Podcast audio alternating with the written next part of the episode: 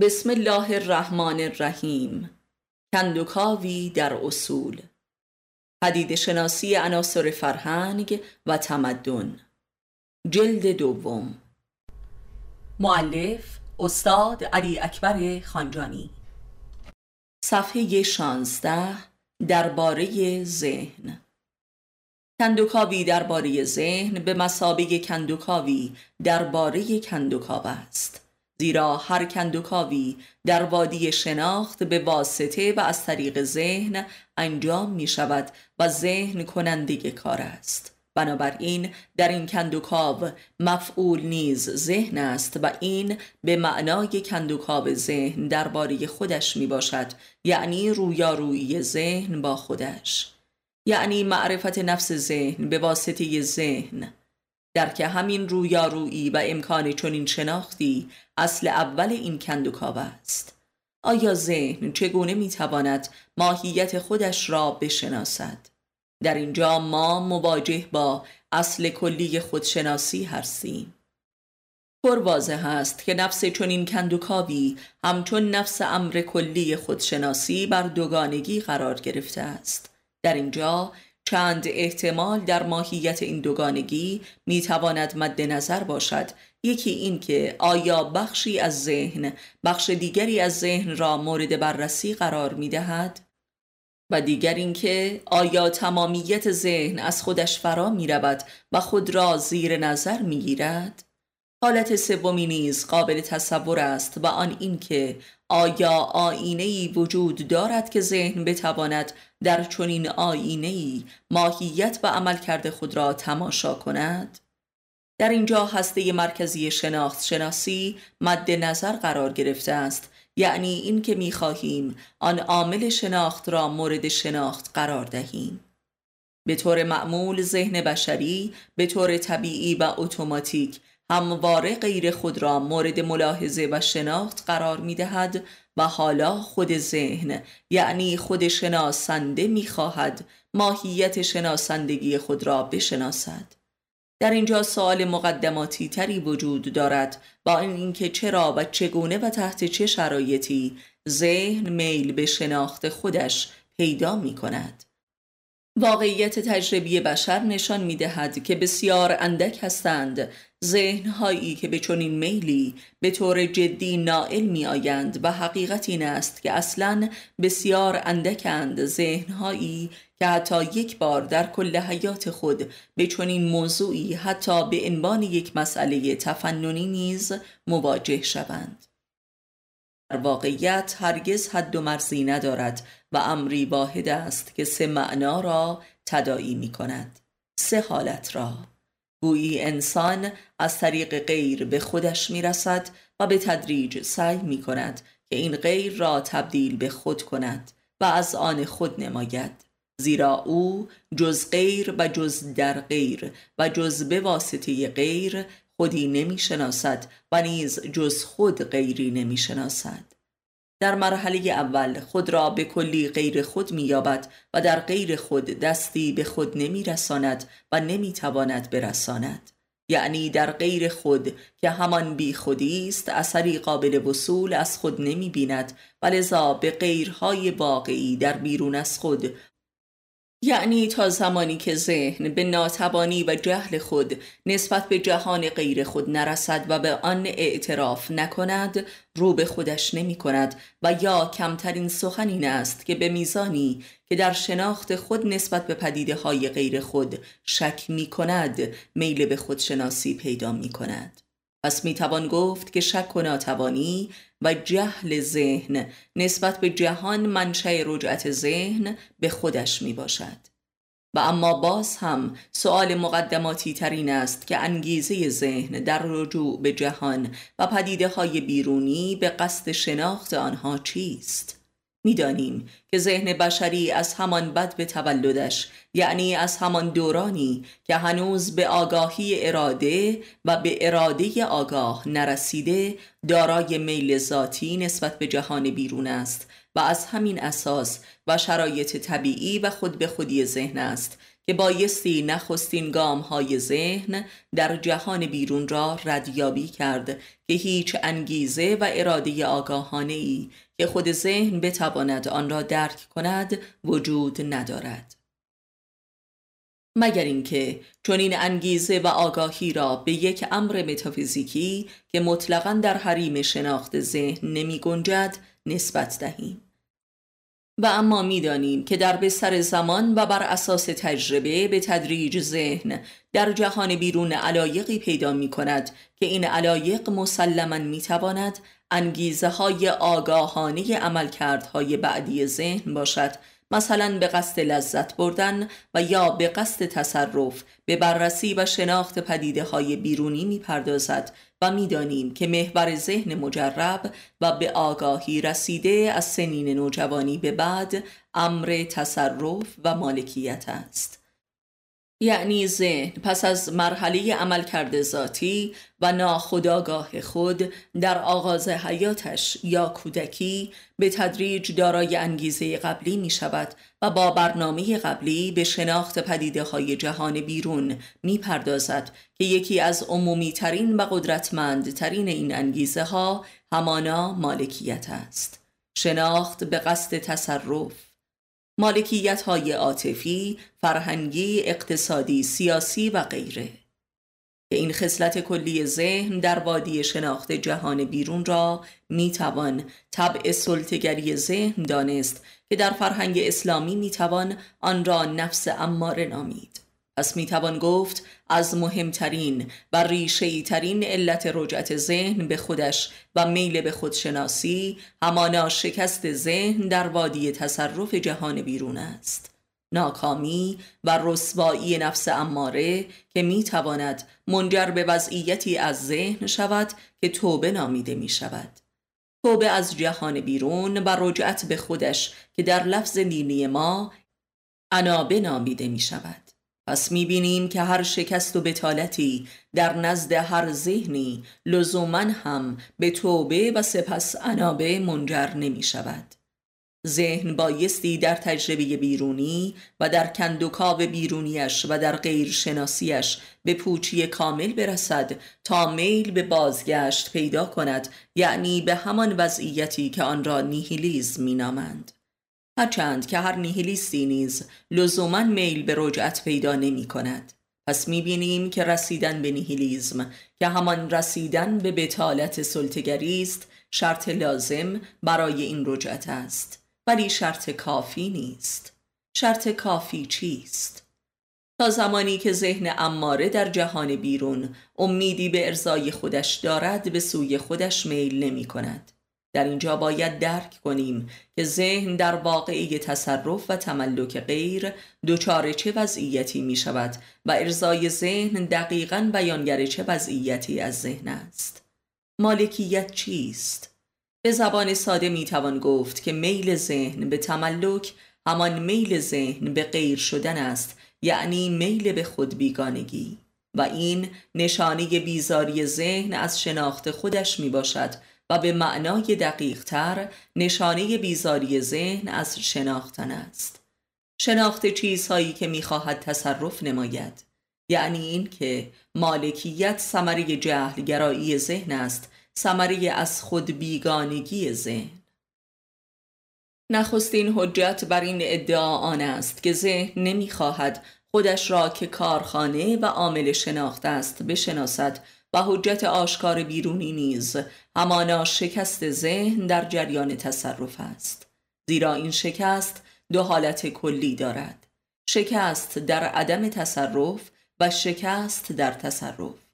به زبان ساده ترین است که آدمی یا به کامی نمی رسد و یا می رسد در حالت اول شکست ذهن آشکارتر است و غیر قابل انکار.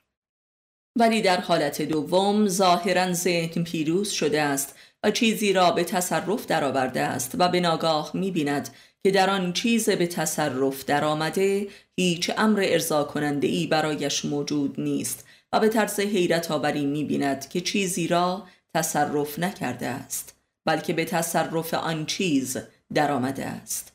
در اینجا کاملا وضعیت غیر شدگی ذهن را در حالت پیروزی و به کام شدگیش شاهد هستیم از خود بیگانگی و دقیقا در چنین وضعیتی است که می‌توان ادعا کرد که میل ذهن به تصرف چیزی در بیرون از خود همانا جهل گرایی ذهن است و میل به شناخت ماهیت چیزی هرگز به تصرف آن چیز منجر نمی شود بلکه به فرا رفتن از آن چیز منجر می گردد.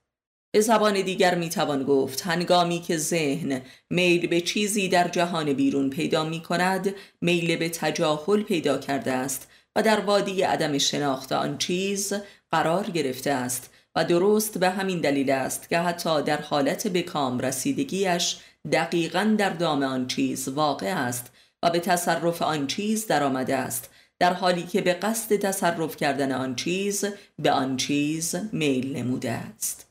آیا این واقعه بیانگر معنای کامل جهل نیست؟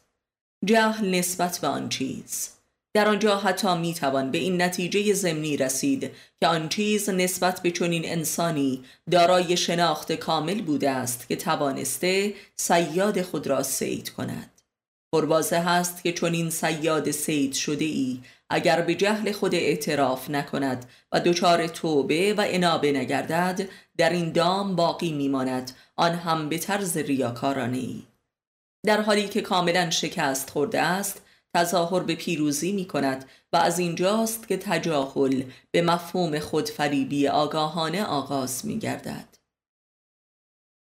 و این عرصه نبرد آگاهانه و عمدی انسان بر علیه شناخت خیشتن است. و این به معنای خصومتی آشکار با خیش است و قلم رو به حماقت که قایت خودفریبی عمدی است. و شرط لازم برای رجعت به کانون شناخت شکست در جهان بیرون است که جبران همه افراد بشری را در موضوعات و مراتب گوناگون در بر می‌گیرد پس می‌بینیم که لازم بودن این شرط به صورت امری واجب بر وجود آشکار میگردد و نیازی به تلاش ندارد. ولی امر کافی است که نیاز به تلاش دارد و آن تلاش نیز تلاشی درونی و معرفتی است که بر یک اصل بنیادین دینی استوار می باشد. صدق. یعنی صادق بودن با وضعیتی که پدید می آید و اعتراف شجاعانه به جهل خیش نسبت به پدیده های جهان. این صدق و اعتراف همان شرط کافی برای رجعت است به سوی شناخت. راه نجات و وادی دین که دقیقا همان وادی معرفت است. پس می‌بینیم که معرفت و دین دروی سکه امری واحد است. پس تا اینجا می توان گفت که جهان بیرون وسیله است که ذهن انسان در مرحله اول به واسطه آن بر جهل خیش آگاه می شود و یا آینه است که ذهن در آن قایت عجز خود را در می یابد و این حاصل تجربه ذهن در وادی از خود بیگانگی می باشد و اما در راه بازگشت به خیش در نخستین گام مواجه با جلوه ای از ذهن می شود که حافظه یا خاطر نام دارد. خاطرات شکست خود در جهان. به همین دلیل است که حافظه آدمی همواره اندوهگین و اشکبار است زیرا جز شکست و ناکامی و عجز و نادانی خود را نیافته است. پس در اینجا می‌بینیم که ذهن در رجعت به خودش تبدیل به یک آینه شده است. یعنی آن ذهنی که از مقر خود دور شده و به سمت غیر رفته بود و حالا به خانه برمیگردد یک آینه است و این آینه را جهان به دست او داده است. و اصلا این آینه همان جهان است. همان غیر است. غیری که خیش شده است در رجعت به خیش.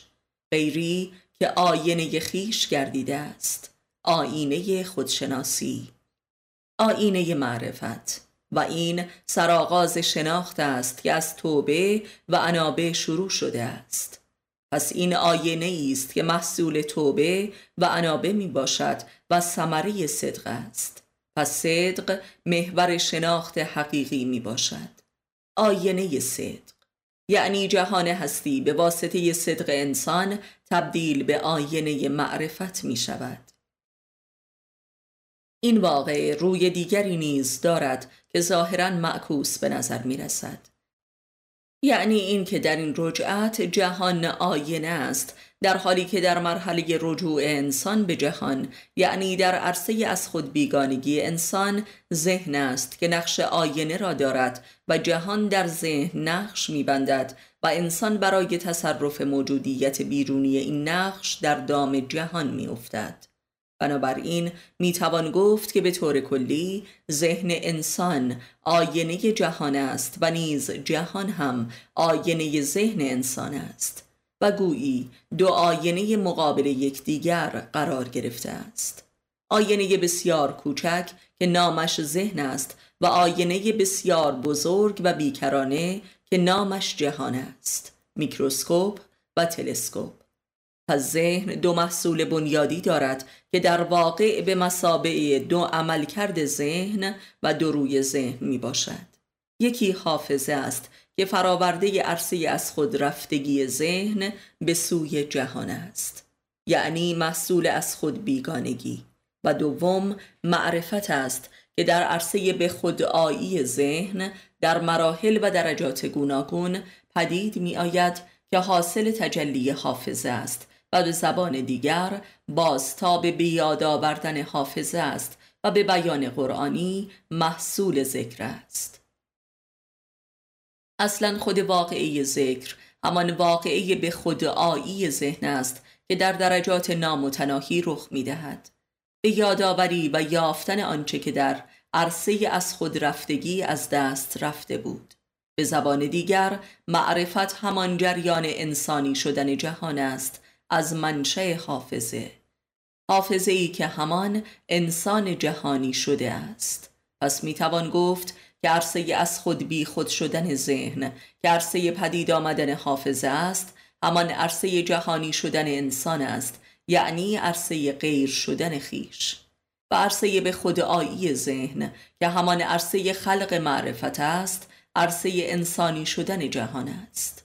پس ذهن دو روی دارد و دو ماهیت آن رویی که به مسابه کارخانه ای می باشد که انسان را تبدیل به جهان می کند و روی دیگرش کارخانه است که انسان جهانی شده را دوباره به اصل خیش باز می گرداند.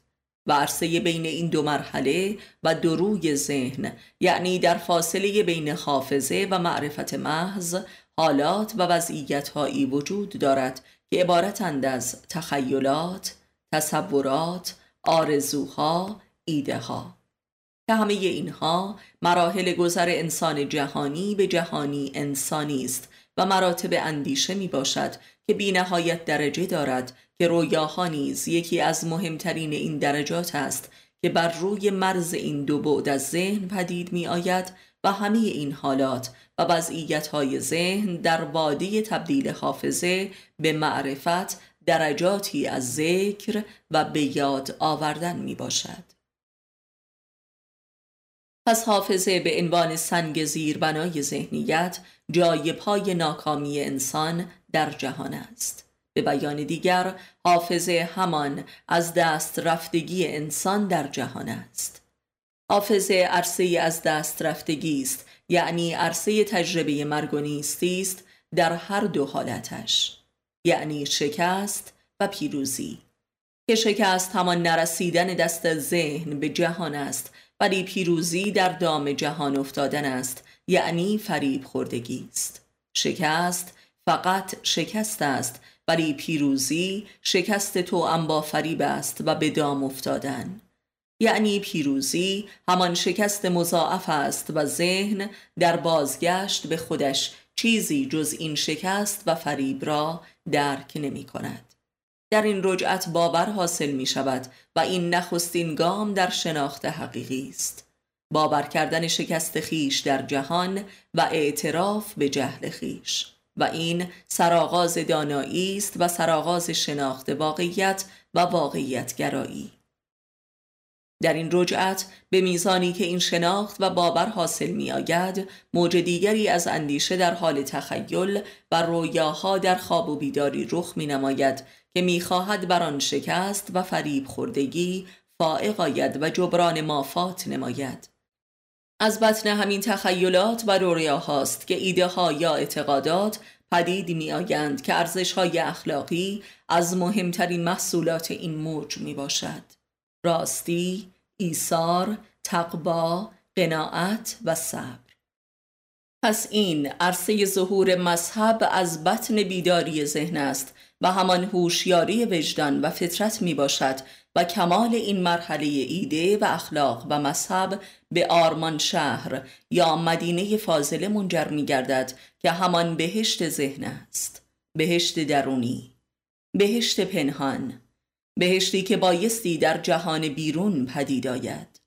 در تمدن جدید ایدولوژی ها از مظاهر گوناگون چنین بهشتی می باشند سوسیالیزم، لیبرالیزم، اگزیستانسیالیزم و حتی جامعه آرمانی امام زمانی به عنوان یک ایدولوژی از این نوع می باشد و شعارهایی همچون عدالت، آزادی و دموکراسی از محصولات این آرمان شهرهای ذهنی هستند.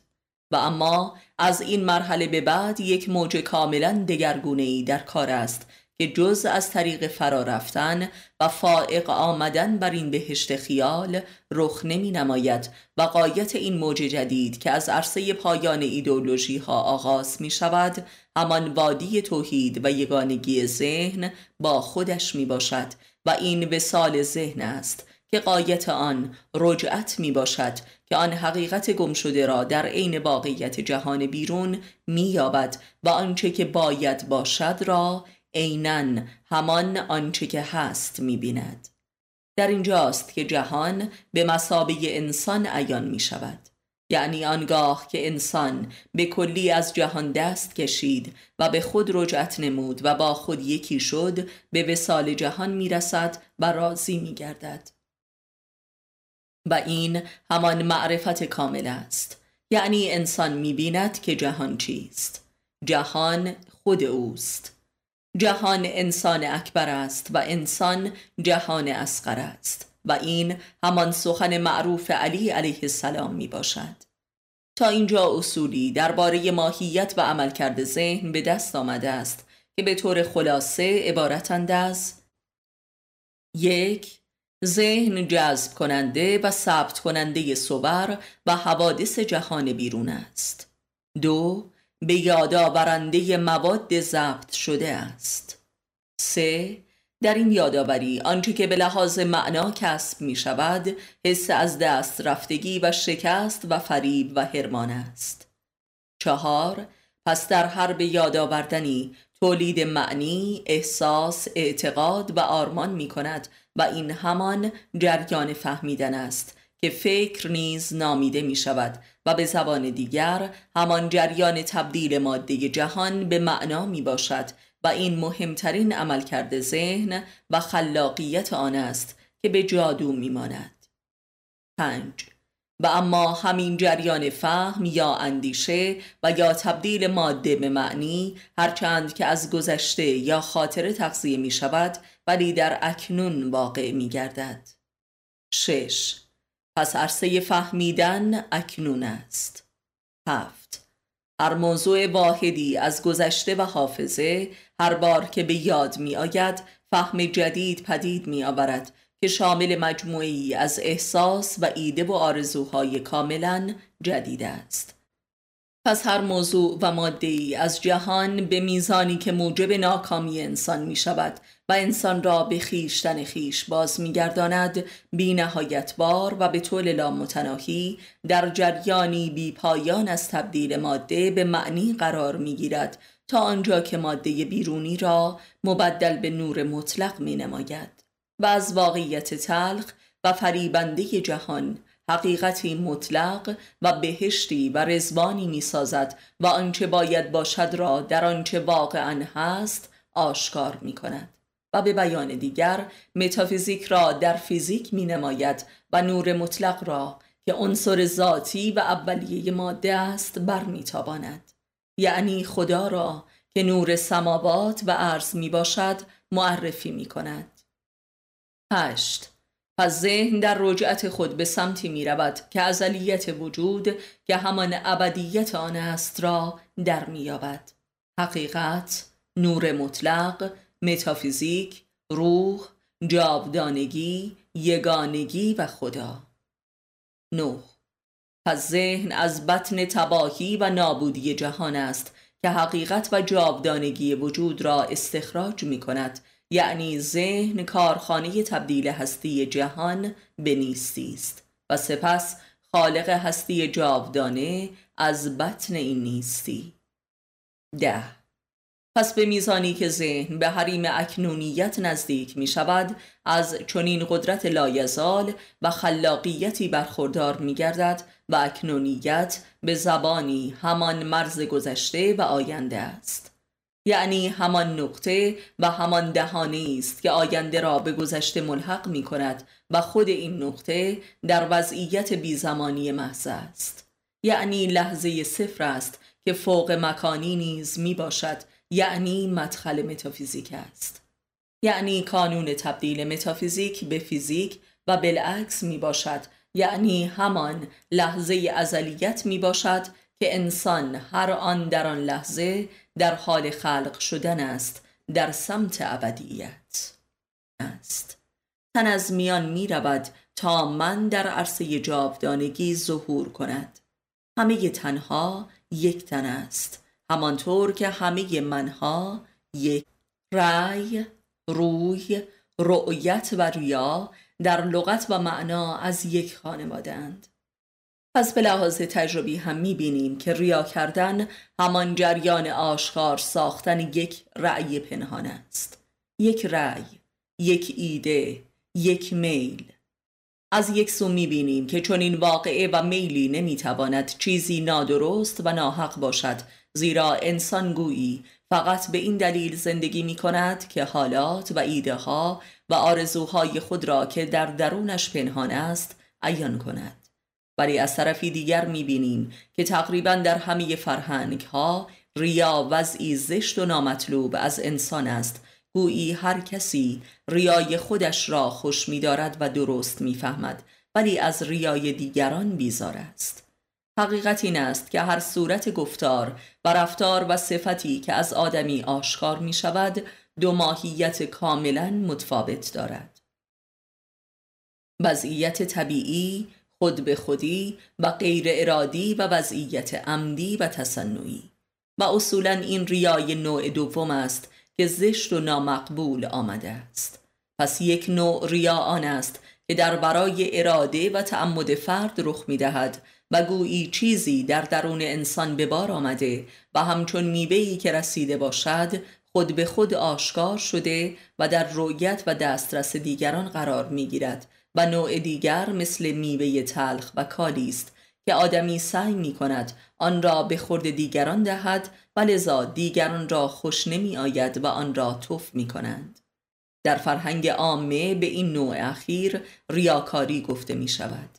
پس در مفهوم رایج ریا به معنای تلاشی ناکام است در جهت عیان کردن چیزی پنهان از بطن وجود خیشتن مثلا آدمی در ذهن خود به این اعتقاد و رأی رسیده است که مهربانی و ایثار صفت و رفتار خوشی است. و لذا می‌خواهد این صفت را از خود بر دیگران آشکار کند تا دیگران او را خوش دارند و به عنوان شخصی مهربان تصدیق نمایند.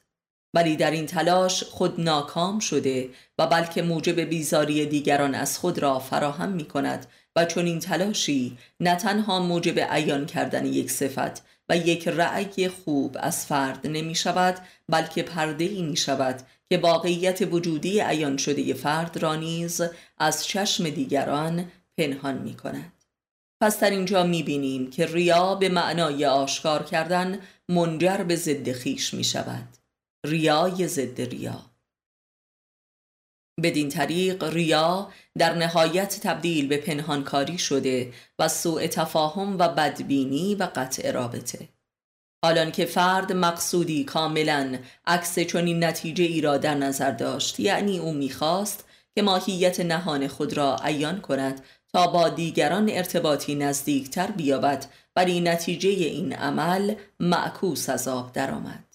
و اما این مثال فقط یک روی سکه ریا بود که به معنای تظاهر به خوب بودن می باشد ولی نوع دیگری از ریا وجود دارد که بر حسب ظاهر ماهیتی کاملا معکوس دارد و تلاشی برای پنهان کردن خیش است.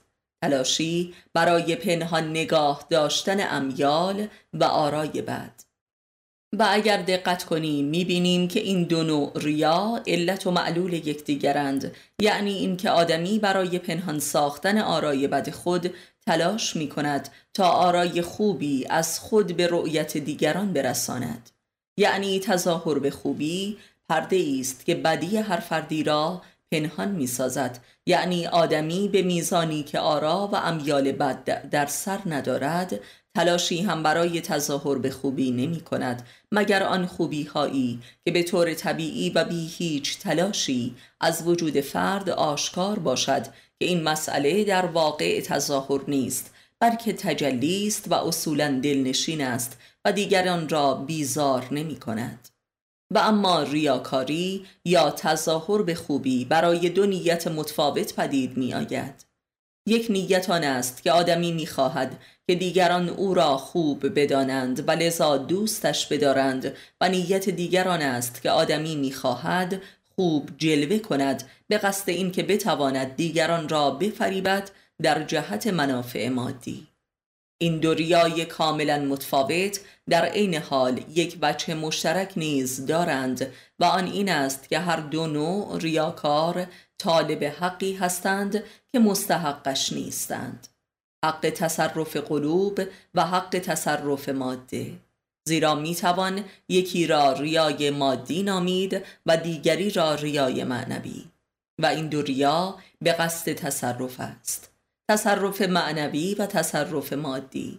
و این دو نوع ریا به خاطر عدم استحقاق به دو نوع خیانت و نفرت منجر می گردد که به تجربه می دانیم که خیانت و نفرت حاصل از ریای معنوی به مراتب عمیقتر طولانی مدتتر و جبران ناپذیرتر از ریای مادی است.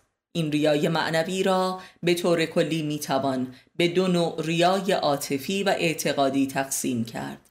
ریای عاطفی همان ریایی است که در روابط زناشویی خانوادگی فامیلی و بین دوستان در همه جا کمابیش رایج است و ریای اعتقادی که اساساً مربوط به وجدان و اخلاقیات و شناخت می شود امروز بیش از هر جایی در عرصه سازمان های فرهنگی، مذهبی، سیاسی و حکومتی آشکار است.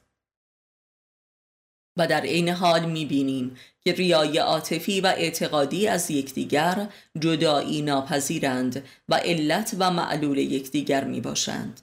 مثلا به تجربه می‌دانیم که اگر کسی دیگری را دوست می‌دارد این دوستی فقط یک امر ناخودآگاه احساسی و قلبی نیست بلکه به شدت با خصائل اخلاقی و مسائل معرفتی و اعتقادی عجین است هیچ کس یک آدم احمق و تبهکار را اساسا نمی‌تواند دوست داشته باشد. پس هسته مرکزی بروز ریا همان امری است که عدم استحقاق نامیده شد ولی می‌دانیم که کسی که به هر نوع ریایی دست می‌زند خود را مستحق می‌داند. یعنی اینکه هر کسی خود را کاملا مستحق دوست داشته شدن و پرستش می‌داند. و اگر دقت کنیم ریای معنوی که مقصودی جز دوست داشته شدن ندارد اساس هر نوع ریای دیگر است. مثلا کسی که ریاکاری می کند تا بتواند دیگران را بفریبد و از این طریق به منافعی مادی برسد فقط به این دلیل است که از طریق این سود مادی می‌خواهد دل کسی را به دست آورد. مثلا دل همسر و فرزندانش را. پس ریای مادی وسیله در خدمت ریای معنوی است و به خودی خود ارزشی برای ریاکار ندارد. پس هر کسی لاعقل خودش را به شدت نیازمند و مستحق این امر می‌داند که در این جهان یک نفر او را دوست داشته باشد و بلکه بپرستد و این منشأ ریاکاری بشر است. نیچه می‌گوید کسی که می‌خواهد خوب باشد هرگز نمی‌تواند راستگو باشد. در این سخن نیچه حقیقت و راز کبیری نهفته است و گویی تفسیری بسیار جدید از معزل بسیار مزمن بشری است و آن همان چیزی است که اخلاق و مذهب نامیده می شود و نبرد نیچه بر علیه چنین اخلاق و مذهبی که روح کل آثارش می باشد در دفاع از چیزی پدید آمده است که آن چیز هسته مرکزی اخلاق و مذهب است یعنی صدق.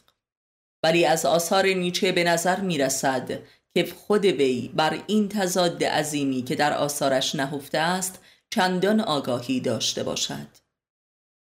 ولی برای احیای حق مذهب و اخلاق بر علیه مذهب و اخلاق به نبرد پرداخته است و معتقد است که اخلاقیات و مذاهب موجب همه بدبختی ها و امراض بشری است زیرا مذهب به انسان امر می کند که خوب باش و آدمی نیز در تلاش برای خوب شدن به ریا کشیده شده است یعنی به اشد بدی مبتلا گردیده است زیرا هم در عرف و فطرت بشری و هم در منطق و معارف مذهبی ریاکاری به مسابه منشأ پلیدی ها و اشد زشتی هاست زیرا تلاش انسان برای صادق بودن است که به ریا منجر گردیده است یعنی ناصادق شدن. گویی مذهب آدمی را لا مذهب کرده است. ریا تظاهر به صفت و خلق آرمانی است که در مرحله یک ایده و ذهنیت است و هنوز در وجود فرد تبدیل به مقامی وجودی و کیفیتی قلبی و روحی نشده است و در فرد ریشه ای ندارد. همچون یک هوس و میلی دمدمی است که از طریق آموزش و تقلید و تلقین پدید آمده است. از پیروان بر او آرس شده است و از درونش نمی جوشد ایده بیگانه است که فرد را تحریک کرده است لذا با پشتگار و استقامت و جدیتی همراه نیست. تظاهر به نیکوکار بودن تظاهر به مهربان بودن تظاهر به انقلابی بودن تظاهر به پرهیزکار بودن تظاهر به روشنفکر بودن تظاهر به عالم و عارف بودن تظاهر به جدی بودن تظاهر به ریاکار نبودن تظاهر به چیزی که نیست. پس ریا تلاشی ناکام است در جهت خلق کردن خیشتن بر اساس اخلاقی که به لحاظ مذهبی از خداست. اخلاق الله. عدالت رحمت علم جدیت عفو کرامت و عظمت اینها جملگی از صفات خداست و خدا هم از دیدگاه و حواس و عقول عام بشری منشأ غیب مطلق تا سرحد نیستی است. پس این اخلاق و صفات هم جملگی متعلق به نیستی می باشد پس می توان گفت که ریا تلاشی برای هست کردن نیستی می باشد تلاشی برای رسیدن به صفات نیستی. تلاشی برای نیست شدن و در این نیست شدگی هست یافتن خدایگونه. پس ریا تلاشی ناکام برای خدا شدن است. خدایی که به ظاهر مطلقا نیست ولی در حقیقت جز او نیست. تمام صفات نیکو ایثارگرانه است تا سرحد ایثار از هستی خیش. و گویی که خداوند به واسطه رحمت مطلقه خیش تمامیت خیش را ایثار کرده است و لذا نیست گردیده است و نیستی پنداشته می شود پس می توان گفت که ریا تلاشی ناکام برای یافتن هستی از نیستی است و این به لحاظ معنا میلی خدایگونه است که به عبس می پاید و رسوایی پدید می آورد تا آنجا که مربوط به معارف حقیقی دین می شود امر دین به بشر که از طریق پیامبران ابلاغ شده است نیت و مقصدی جز رضای خدا ندارد. یعنی اینکه امر به نیکوکاری و اخلاق حسنه برای جلب خوشنودی مردم نیست و نباید باشد بلکه بایستی فقط برای رضای خدا باشد و فقط در غیر این صورت است که به ریاکاری کشیده می شود زیرا ریا همواره برای دیگری است نه برای خود. برای غیر. و البته تمام سختی و لطافت امر دین از همین نکته برمیخیزد و همواره جز انگشت شماری از عهده این امر عظیم بر نمی آیند و اکثریت بشریت در وادی دین به سمت ریا می رود و به اصطلاح منافق می شود که نهایتا باز و همان اصل کفر خود باز می گردد و دین را انکار می کند زیرا ریا عواقبی عذاب آور و هولناک دارد. زیرا آنچه که هست تظاهر می کند به آنچه که نیست. و لذا آنچه که هست مخفی می گردد و در خفا رنجور می شود و فرد از هر دو سو محروم شده و به اصطلاح خسرت دنیا و آخرت می گردد و این همان وضع منافقان است که در روایات اسلامی مشهور است و خداوند آنها را بدترین مردم نامیده است. در چنین وضعی فرد هم از خداییت و هم از حیوانیت غریزی خود بیگانه و محروم است و بین هستی و نیستی سرگردان و معلق میماند و به تدریج آنچه که هست و آنچه که باید باشد هر دو را از یاد برده و دچار جنونی می شود که بسیار رایج و عادی گردیده است. جنون ریاکاری ریاکاری چه در وادی عمل و یا ادعا و یا اندیشه و فرهنگ و سیاست و عاطفه و امثالهم. و این انواع جنونهای رایج بشر است و نیچه به عنوان بزرگترین فیلسوف فرهنگ تاریخ جدید غرب بیش از هر کسی با ریاکاری در ابعاد و اعماقش جنگیده و رسوایش نموده است و لذا همچون یک ملحد بزرگ مورد قضاوت قرار گرفته است. زیرا کفر را بر نفاق ترجیح داده است هرچند که خودش در عمل بسیار مؤمنانه زیسته است و همچون یک قدیس به نظر می آید قدیسی که قداست خود را نیز انکار کرده است تا بازیچه جدیدی برای ریاکاری خلق نشود. ریای نیهیلیستی که در قرن بیستم در میان جماعت روشنفکر به شدت رایج گردیده است. بنابراین آن جمله نیچه را بایستی این گونه اصلاح کرد تا منظور حقیقی از آن کاملا مفهوم شده و از سوء تفاهم و سوء استفاده هم مبرا شود. آنکه می‌خواهد در نزد دیگران خوب باشد هرگز نمی‌تواند راستگو باشد. پس انسان ریاکار را بایستی موجودی برزخی دانست که به لحاظ حس و عقل و وضعیت حیاتیش هم از واقعیت بیگانه می شود و هم از حقیقت هم از خود و هم از دیگران هم از دین و هم از دنیا هم از حیوانیت و هم از انسانیت. واقعیت تجربی نشان می دهد که دیگری هرگز چشم دیدن خوبی های مرا ندارد هرچند که خوبی صادقانه و عمیق و وجودی باشد و اصلا ریایی نباشد. اکثریت غریب به اتفاق مردم این گونند واقعیت وجودی پیامبران و مردان حق این امر را همواره اثبات کرده است. هرگاه عظمت قداست ایثار و یا کرامتی از انسانی بروز می کند اکثریت قریب به اتفاق مردم. او را یا دیوانه می خوانند یا موجودی آسمانی. فرشته پسر خدا و یا خود خدا و امثالهم. و این دو نوع از انکار است. انکاری کافرانه و رکوراست و انکاری منافقانه و غیر مستقیم. ولی در این انکار حقیقتی بزرگ نهفته است که عین واقعیت است و مرد حق بر این امر آگاه است. و لذا از این بابت شکی نمی کند زیرا به یقین می داند که خلق و خوی و کراماتی که از وی سر می‌زند هدیه و رحمتی از جانب خداوند است و نه از بشریت خودش که به واسطه تلاش و ترفندهای خودش حاصل شده باشد. هرچند که او به اندازه کافی در این امر تلاش هم کرده است ولی می‌داند که این تلاش ها بهانه بیش نبوده است. بنابراین اتهام جنون و یا آسمانی بودن خود را از جانب مردم درک می کند و می‌داند که چون وی از خدا فقط خدا را خواسته و غیر خدا را نخواسته است لذا به خلق و خوی خدایی آراسته گردیده است.